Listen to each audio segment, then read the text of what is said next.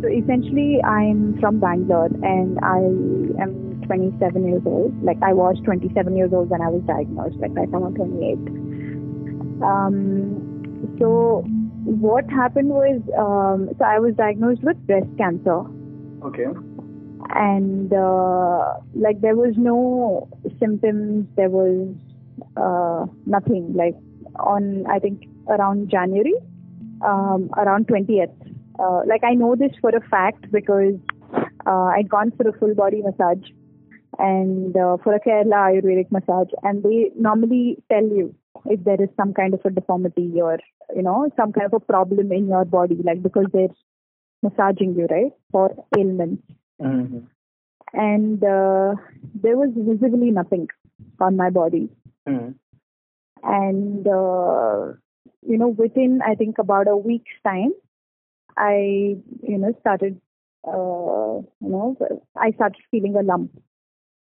And uh, within, I, I think, and of course, like I didn't think that it's anything. Like, who ever imagines, you know, something like that? So I essentially just ignored it, and uh, in about two three weeks time, uh, the lump had grown really big. Okay. Um, you know, like about uh, The first time you read it was when you uh, took a massage. yeah yeah i mean i i didn't feel anything that time like that was on 20th of jan Okay. and uh, like within i think within a week it started growing All right. Like a week later is when i got to know it had started growing and then within two weeks after that it had grown to like about uh two inches or about a little more than two inches Okay. and that's when like I I you know was thinking that it's not normal. But I was in the middle of a very rigorous yoga course, Mm. uh, so I didn't really like um, you know break the course because I had to like finish the course. Mm-hmm. So like right after the course got over, I went home. This was about I think around 18th or 18th of Feb.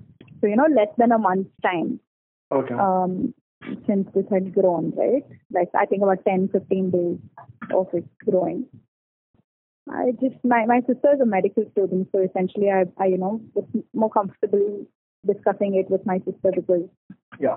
you know you don't really like it, it uh, you know you don't really expect it to be anything, right? Mm-hmm. Just to like rule out anything, I you know discussed it with my sister, and then she said that it should probably just you know go see the my gynecologist and then um, so the the doctors basically just you know it happened so quick right like first i was sent to the uh, lab and then uh, you know they they did a basic scan first and then immediately like right while he was doing the scan he said that you know you have to do an FNAC this doesn't look normal Sorry, you. and they did a an FNAC which is a fine needle needle fine needle assertion Okay.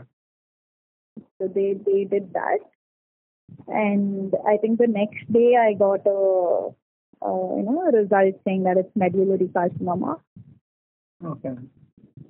and uh, uh, so they immediately said that I have to like you know get on to like treatment because it's firstly it is not medullary carcinoma doesn't grow in people who are so young, but all tests were you know indicating that. So Hmm. they said that it usually affects women who are above 45. Um, so they were like pretty surprised that this would even grow something, and then they said that this would take about three years to grow. So this basically made it quite a unique case for them. Mm. Uh, so they sent me to like quite a few hospitals. I consulted like quite a few doctors, uh, big hospitals, like really big, uh, you know, cancer specialty hospitals, and every doctor just gave the same thing that you know, it's like there is no other alternative apart from going through a PET scan and uh, um, you know chemotherapy. Then you'll have to like uh, go through surgery to remove the thing because otherwise there's no other cure. Mm. So, um, like, I wasn't even willing to put myself through a PET scan because Like the amount of radiation that's involved in a PET scan is like you would know, right? Like it's intense and it's it's crazy. Like the the damages that even a small thing as a PET scan would do to you. Mm. Uh, so then they said that without doing the PET scan, you can't really say the exact stage. But they were predicting, they were, you know, guessing that it's around, it's between stage two to three because it was growing very rapidly. Mm-hmm. Uh, it was at, on a grade three of growth. Um, so they basically on this they diagnosed and said that you know you would probably have about three months. But if you don't go through a, a PET scan, like there's no exact analysis that we can give in terms of a prognosis, but you can take this. And then they basically scared me, me and my family, like saying that, uh, you know, this this is this is really serious and. Uh, you you can understand right? Like the family is going through so much I, I know. uh, you know difficulties and and you know there's pressure from the doctor side and all of them are like you know really well qualified seasoned doctors. But what do you think? Was that really necessary? Which one? That that uh, what doctors have told you the thing was uh-huh. Uh-huh. for for you no, I'm sorry, your voice is breaking. I couldn't get what you said. So I'm asking you that was that really necessary for you to know uh, uh, the things doctor were telling you? Like you have got only three months if you don't get PET scan and all. Yeah, I mean that basically uh, puts me in a state where uh, of confusion, right? Like, I mean, you're talking about certainty and uncertainty of life mm-hmm. here, and I mean, of course, there's nothing certain, especially when it comes to life. But Mm-hmm. It kind of like puts you in a situation where you're wondering, what do you do? Like, if you like, they're just choosing between PET scan and radiation that might degrade your body mm-hmm. versus dying. So that's how they put it across, you know. And um, I wasn't too keen on getting chemotherapy because, uh, like, I I'd read up quite a bit about chemotherapy and what damages it causes to the body. Right. Um, so I was really not keen on doing that, and also because of my inclination and thought process towards, uh, you know, an alternative approach. Mm-hmm. Um, because I've always been, I've always believed that prevention is better than cure, and you know, like from a yoga perspective, and right. uh, you know, things things like that. So essentially I didn't uh, go for a chemotherapy. So I, so I kept exploring al- alternative options. Mm-hmm. Then I met this doctor who, um, you know, uh, who's an oncologist, but who treats, uh, who doesn't treat using chemotherapy. Okay. So he essentially cures using uh, herbs mm. and uh, essentially using uh, herbs and food right? He has his own okay. place where he makes his own medicine. And he prescribes them to the patients and then he asks them to come once in two weeks and mm-hmm. uh, you know, he changes the medicines based on the person's response to the medicine. So we met this doctor and then he basically looked at my reports and he just asked a few simple questions like, you know, my sister who's a medical student was with me. So he just asked her a few questions like, if a person really has cancer, does is the hemoglobin so high? For example, mm-hmm. right? Like basic things which even a normal person would understand. Mm-hmm. And he was like, if a person really has cancer, like these are things that wouldn't even you know be as good or as normal. Like the body is being eaten. So according to him, any cancer, if it exists, if it really exists, will kill a person in 10 days. That's his theory. Sorry, come again he says that if a person really has cancer, mm-hmm. then the person will die in 10 days and nobody can save them. Like, no doctors, not even God can save them. Like, that's what he says, if it's really cancer. So then that just makes you, you know, think that everything else that's happening is not actually cancer. Like, it's not cancer. You're putting the person through chemotherapy, you're putting them through radiation because the cells look like a cancer cell. Okay. And what is studied in medical school, that's what it looks like, and that's what that's how they have been taught to analyze. and then basically chemotherapy and radiation induces cancer. Mm-hmm. And then that's when the people get into the whole, uh, you know, that's when their body actually starts degrading after they go through chemotherapy. So I was pretty convinced after I met this doctor, and I went on to his his form of treatment mainly because he was not putting me through chemotherapy and radiation. Like Mhm. I didn't know if it would work. I didn't know anything, but uh, you know, this was where it was very difficult for my family also to accept because they they were like, you know, there's statistics to prove that chemotherapy does help. Right. Uh, like there's tons of data and research done on this, but on this particular doctor's medicine, there's not much data because this is just one doctor treating on an alternative method. Like even though like maybe nine out of his ten patients survive and they do really well, Hmm. like what if you happen to be one the one which you know out of the ten die? Faith. Yeah. So I mean, but we still went ahead and took that risk because Mm. um, it was my wish not to put myself through chemo, and I think that's where like each uh, you know patient uh, will comes in. You know, like it, it, at the end of the day, it's about how how what you believe in, right? Like what form of treatment you believe in that works for you best, and it also believe oh, depends on you whether you really want to live because a lot of people give up once they go through these kind of things because the emotional trauma is so high that you know like as a cancer patient i can say that Right. uh, I don't want to like trouble my family. Like I see their faces and I see them sad and then trying to put on a face of happiness or cheerfulness just when I'm around. But I know internally they're like Mm. really stressed out. Yeah. And watching these things is very difficult. So I think a lot of you know people give up because they don't want to like really cause pain to their loved ones or, or they don't want to see their loved ones in pain.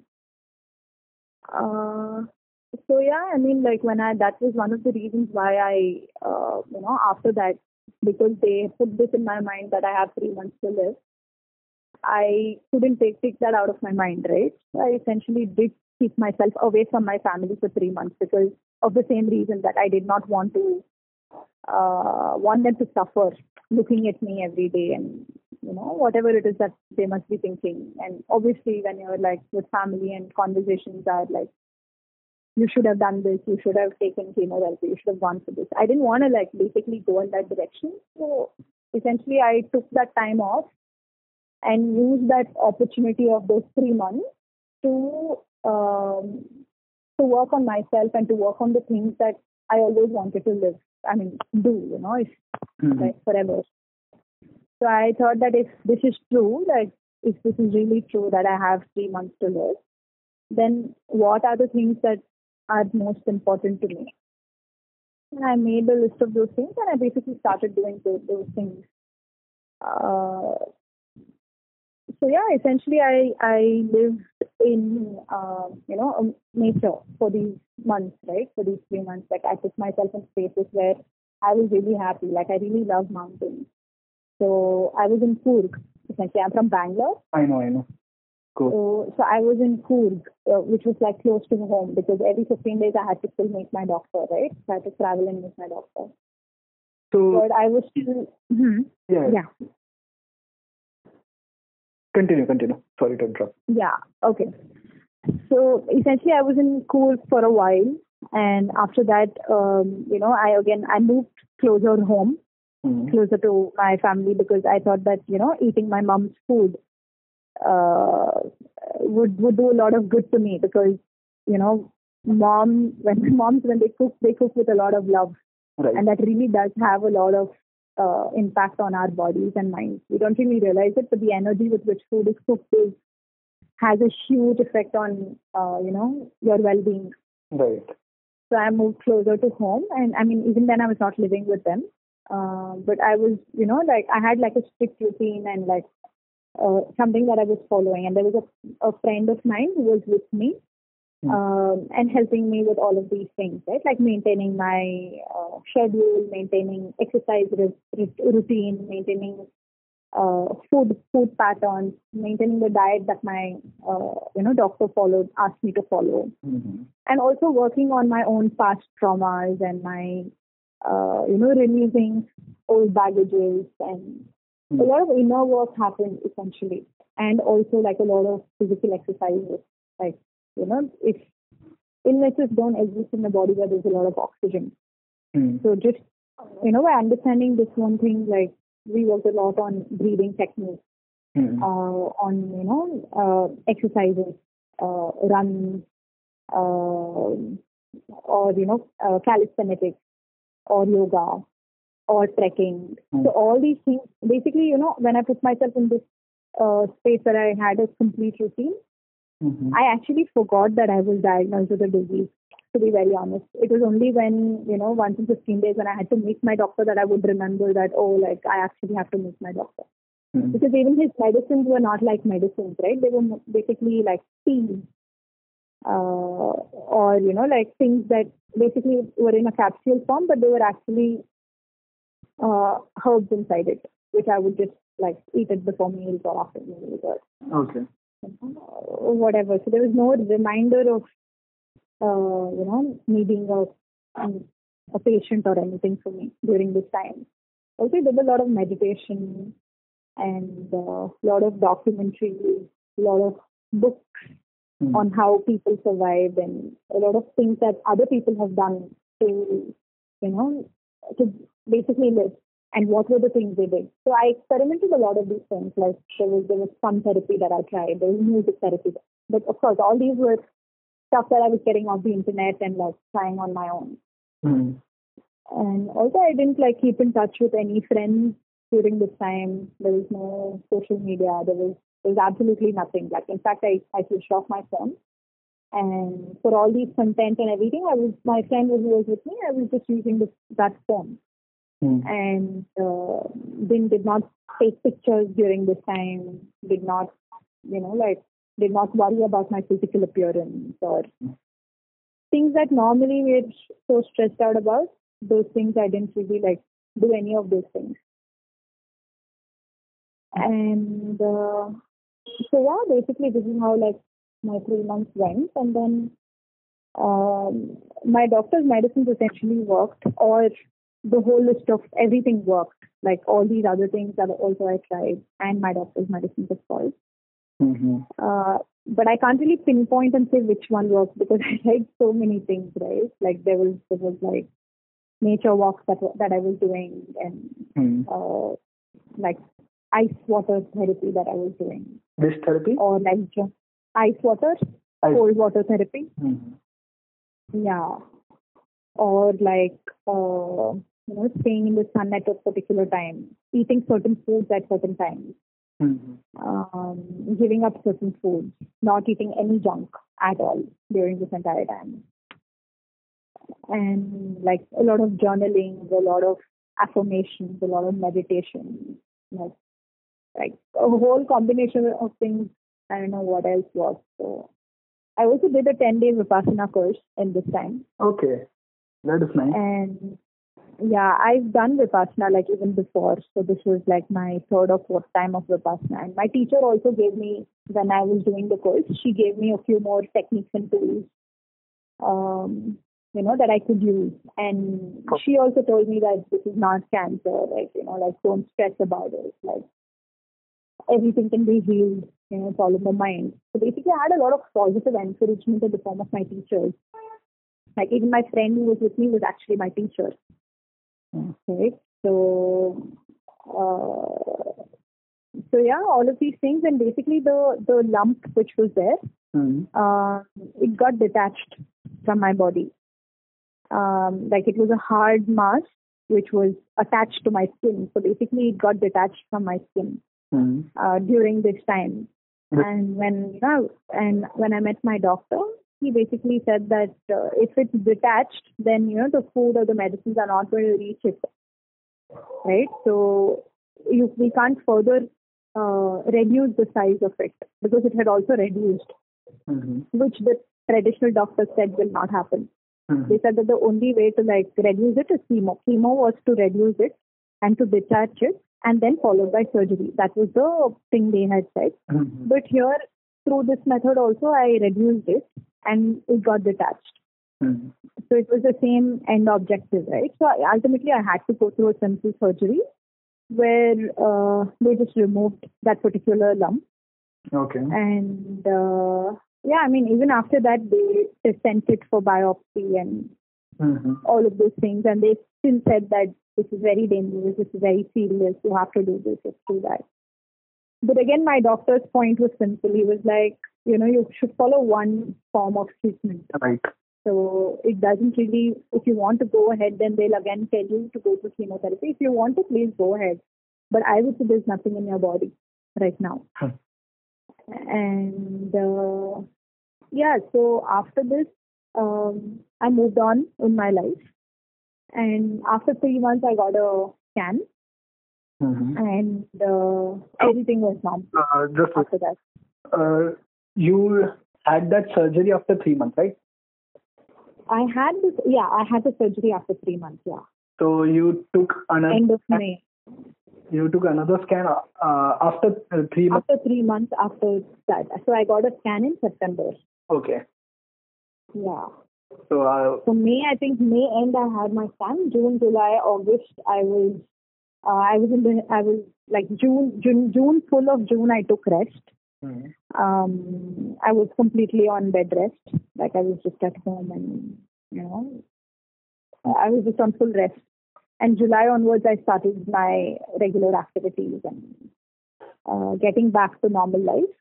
I was in the mountains, like again, like I was in I was in the Himalayas for two months, oh nice. and then in uh, September, essentially, I um, got a scan. I think end of September, and uh, every I mean, I got I didn't get a scan. I got a blood test Okay. and uh, everything in the blood test was normal. So then again, I took it to my doctor, and he said that you know what, like everything was normal. And then I got another scan in January Okay. just to you know make sure, and again everything was normal. So I mean, there was some deficiency of B12 and vitamin D, but because I'm vegetarian, I think that's that's pretty normal. So apart from those, uh, everything else is fine in my report. And and yeah, like she's been living normally ever since. Normally, or this new routine that you have made for yourself, this new lifestyle Yeah. adapted. Yeah, yeah, yeah. I'm I'm still sticking to my routine. Like I still have certain things that I follow, right? Like I mean, still my dietary habit is the same that I started following with when I did the, uh, you know, did did that whole thing. Yeah. My, my dietary habit is the same. Then my exercise routine is the same. Sleep routines are the same. So you have just adapted this new lifestyle and you are loving it. Yeah, it's an absolutely new lifestyle. Like it's it's that's uh, that's what has changed. Like the way I live now is very very different. I mean, but it's the same life, but it's you know like my take on life is also very different. The way um, you know certain decisions or certain things that I do right now, it's it's probably contrary to what a lot of people do. Mm-hmm. Uh, but that's how I live. Like I'm a minimalist, and I believe in sustainability Okay. and those kind of things.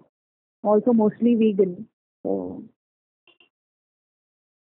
Oh, that is nice. yeah. So this doctor, he was from Coorg or Bangalore? He's actually from Coimbatore. Coimbatore. Okay. Yeah, and he's practiced in the US as an oncologist for 30 years. So now he's at Bangalore. Uh, he's not in Bangalore, so essentially he moves uh, every two, three days from one place to the other because he has patients in Bangalore, in uh, uh, Chennai, in like more a lot of places in South, in Coimbatore, and so he basically moves every two, three days to meet all of his all of his patients across. So do you mind if we mention his name or something on our blog? You can mention, not a problem. You can mention. I can uh, put you in touch with him, and you can ask him, like, uh, if that is okay. Yeah. because this is something different, uh, not ordinary that I have heard. Correct, but but also like I know that my doctor is faced with death threats every other day Hmm. because he's, uh, you know, like he's very outright and he's very blunt. He's not like other doctors. Okay, like if you actually talk to him, he's like he'll come across as a very rude person. Yeah, I get, I get it. yeah, I sense that. because that that I understand because he's so frustrated with the system, and he's so frustrated with, with people coming and saying they have cancer, but you know, according to him, that is nothing. So yeah, I can I can share uh, his assistant's uh, number with you. You can just give her a call and uh, ask her if it's okay. Okay, sure. Thank you. Yeah, Uh, I don't want to put him in any trouble. right. We do understand. Yeah. Yeah. So, anything more that you think is necessary in this blog that you wish to say? Yeah. So um, essentially, I I think if I have to say a few things that you know really really worked was finding a purpose of life. Right, like True that. having a purpose of life was one, and uh, forgiving myself for a lot of uh, things that I basically you know hated myself for Hmm. That and mending my relationships with my closest people. Hmm. Uh, I think these three things were very key aspect of my healing journey.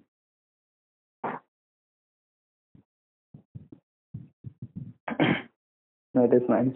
And of course, like lifestyle transformation exactly in terms of, uh, you know, food, in terms of relationships, uh, as in like, you know, with your loved ones and also with yourself. So if I had to just put it in bracket, it would just be relationship with self, with food, and with uh, loved ones. Oh, that is. I guess that is really important. Most of the people miss out on. Yeah, like this was, I think, the key because purpose of life and everything came in my relationship with myself. Hmm. and regrets and everything also came with with my relationship with myself and my relationship with food had a drastic change like if i look at food i look at it in three three ways okay so i look at it as food for mind food for uh, you know the the body Body. which is what we eat and food for the soul basically in terms of where our energy goes Yeah. how you think how you spend your energy and what you eat essentially and if you look at your loved ones, it's about, you know, like your basically your relationship with your parents, like because any relationship can be like uh, mended if you can relation if you can you know mend this relationship with your parents. Hmm. So because every relationship is a reflection of your relationship with your parents. Like there's a lot of research and theory to that. Oh, that is. But yeah, but that I think really helped me, like mending relationships with my parents.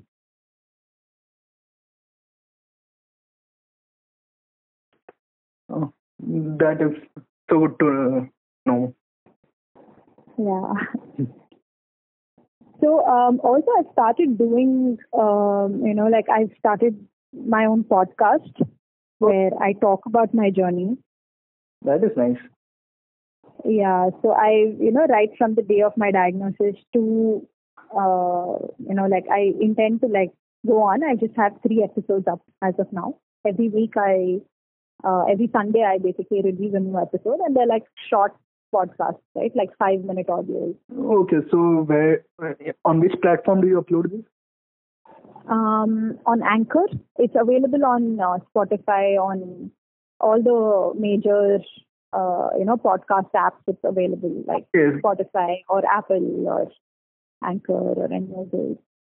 because I can give a link to your Yeah, podcast on. The show. Sure. Yeah, yeah. I can send you that link. And also, I've been documenting this because I'm I I write a lot. Um, so I have my blog which I've been maintaining for the past I think three years now, and I've started writing about this as well. So the same podcast which I publish, Mhm. uh, the same you know, the script of it is basically goes as a blog. Mm-hmm. It.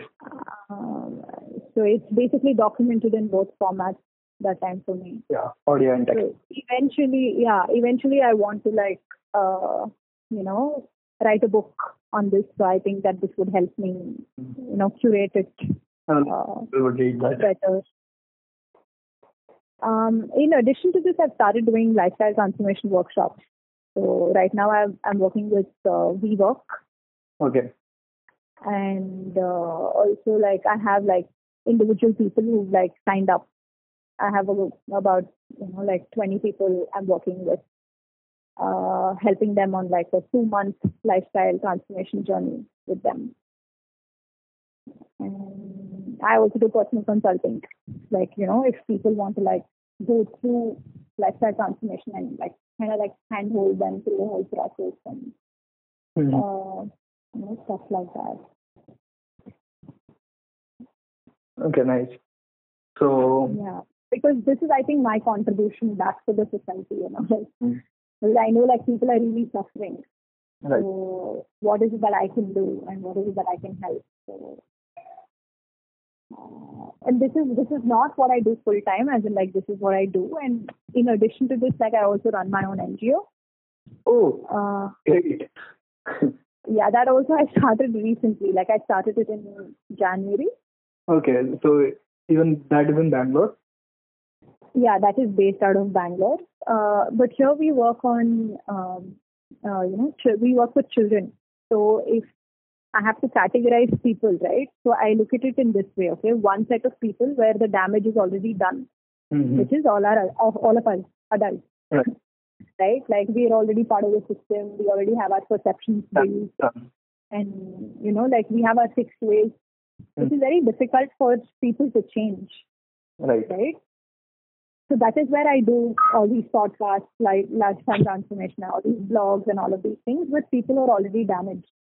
Mm-hmm. But then you have like one set of people which are the children and youth, basically, right? Like they're still in their formative years. They're still not exposed to the, you know, like to the atrocities of the world, Mm-hmm. right? So I work with, uh, although like everything's on hold right now with respect to the NGO because of Corona, Yeah. but uh, we work with children where um, you know we work on three areas essentially like uh, the environment the uh, you know entrepreneurship and uh, again with the self relationship with the self Okay. so here we have like we have like camps with the kids where we integrate um, you know different aspects so even though we're talking about environment we talk about uh, how you know things are happening in the world outside Mm-hmm. the things that are happening in the world outside will not change unless you change inside. So an environment can be divided into two parts, like external environment, which is what we see outside, and internal environment, which is inside the body. Like a chemical reaction. Exactly, exactly like a chemical reaction. Right. So, So here we talk to them about how you know every small thing that they do impacts not only themselves but also the world outside. Like simple thing like consumption. Mhm. If you look at consumption, right? Right. uh, like if you say save trees or like save water, how do you, how does this translate into in as a child? Mm. Like as a child, like you can't do anything. What will you do to save trees? Right. But then practically, what can you do? Like if you're living, uh, you know, wherever it is that you're living. So basically, what you can do is, as a consumer, be more conscious. As a child, stop like holding things just because your friend has more. Stop, you know, basically bringing in the concept of minimal consumption, like consumption as per need and not as per greed. So introducing these things because children really are not exposed to these things Mm. in school because even parents and adults are like prey to this consumption, right? Right. Uh, and you know what really sustainability means to them, like you know, like it's it's just not about switching over to a paper straw or to like switching or stop using plastic straw or stop using plastic bottles. It's about really understanding what goes into these things, being more conscious Yeah. about all of these things. And what goes into the food, like when you're talking about the environment, like Right. what goes into your food, or simple things like, um, you know, people who are living on coastlines don't don't know that 70% of the world's oxygen comes from oceans. It's not from trees. Sorry, come again. Seventy percent of the oxygen in the world Hmm. comes from oceans and not from trees. But more emphasis is given on trees, Okay. plant trees, plant trees. You know, nobody talks about oceans and, you know, we all apply sunscreen and go to the ocean or, or to the beach for a vacation. And then that sunscreen is actually causing oxygen levels to drop in the world because it's affecting the coral reef and it's bleaching the coral reef.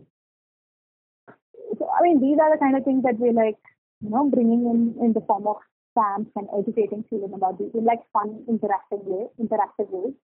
Also giving them emphasis on, um, you know, their own physical health. Uh, yoga, it could be yoga, it could be football. Because my my partner, um, we, we both run this organization, so I am a certified, uh, you know, yoga teacher, Okay. and uh, he is a certified football coach. Okay. So we basically integrated these elements into the program as well. And how do you bring in marketing sales or concepts of marketing and sales or project management to kids and like enable them to like start small businesses, make them entrepreneurs. So basically we're just trying to create a space where children are conscious and responsible adults. When they become Right. adults, they're like conscious and responsible because they're the future. And they're, you know, the world we are living them in is a very uh, dark world. Right. So kind of like equipping them with the necessary skills and tools so that they don't develop more illnesses and diseases and they can like take care of themselves. So yeah. Uh,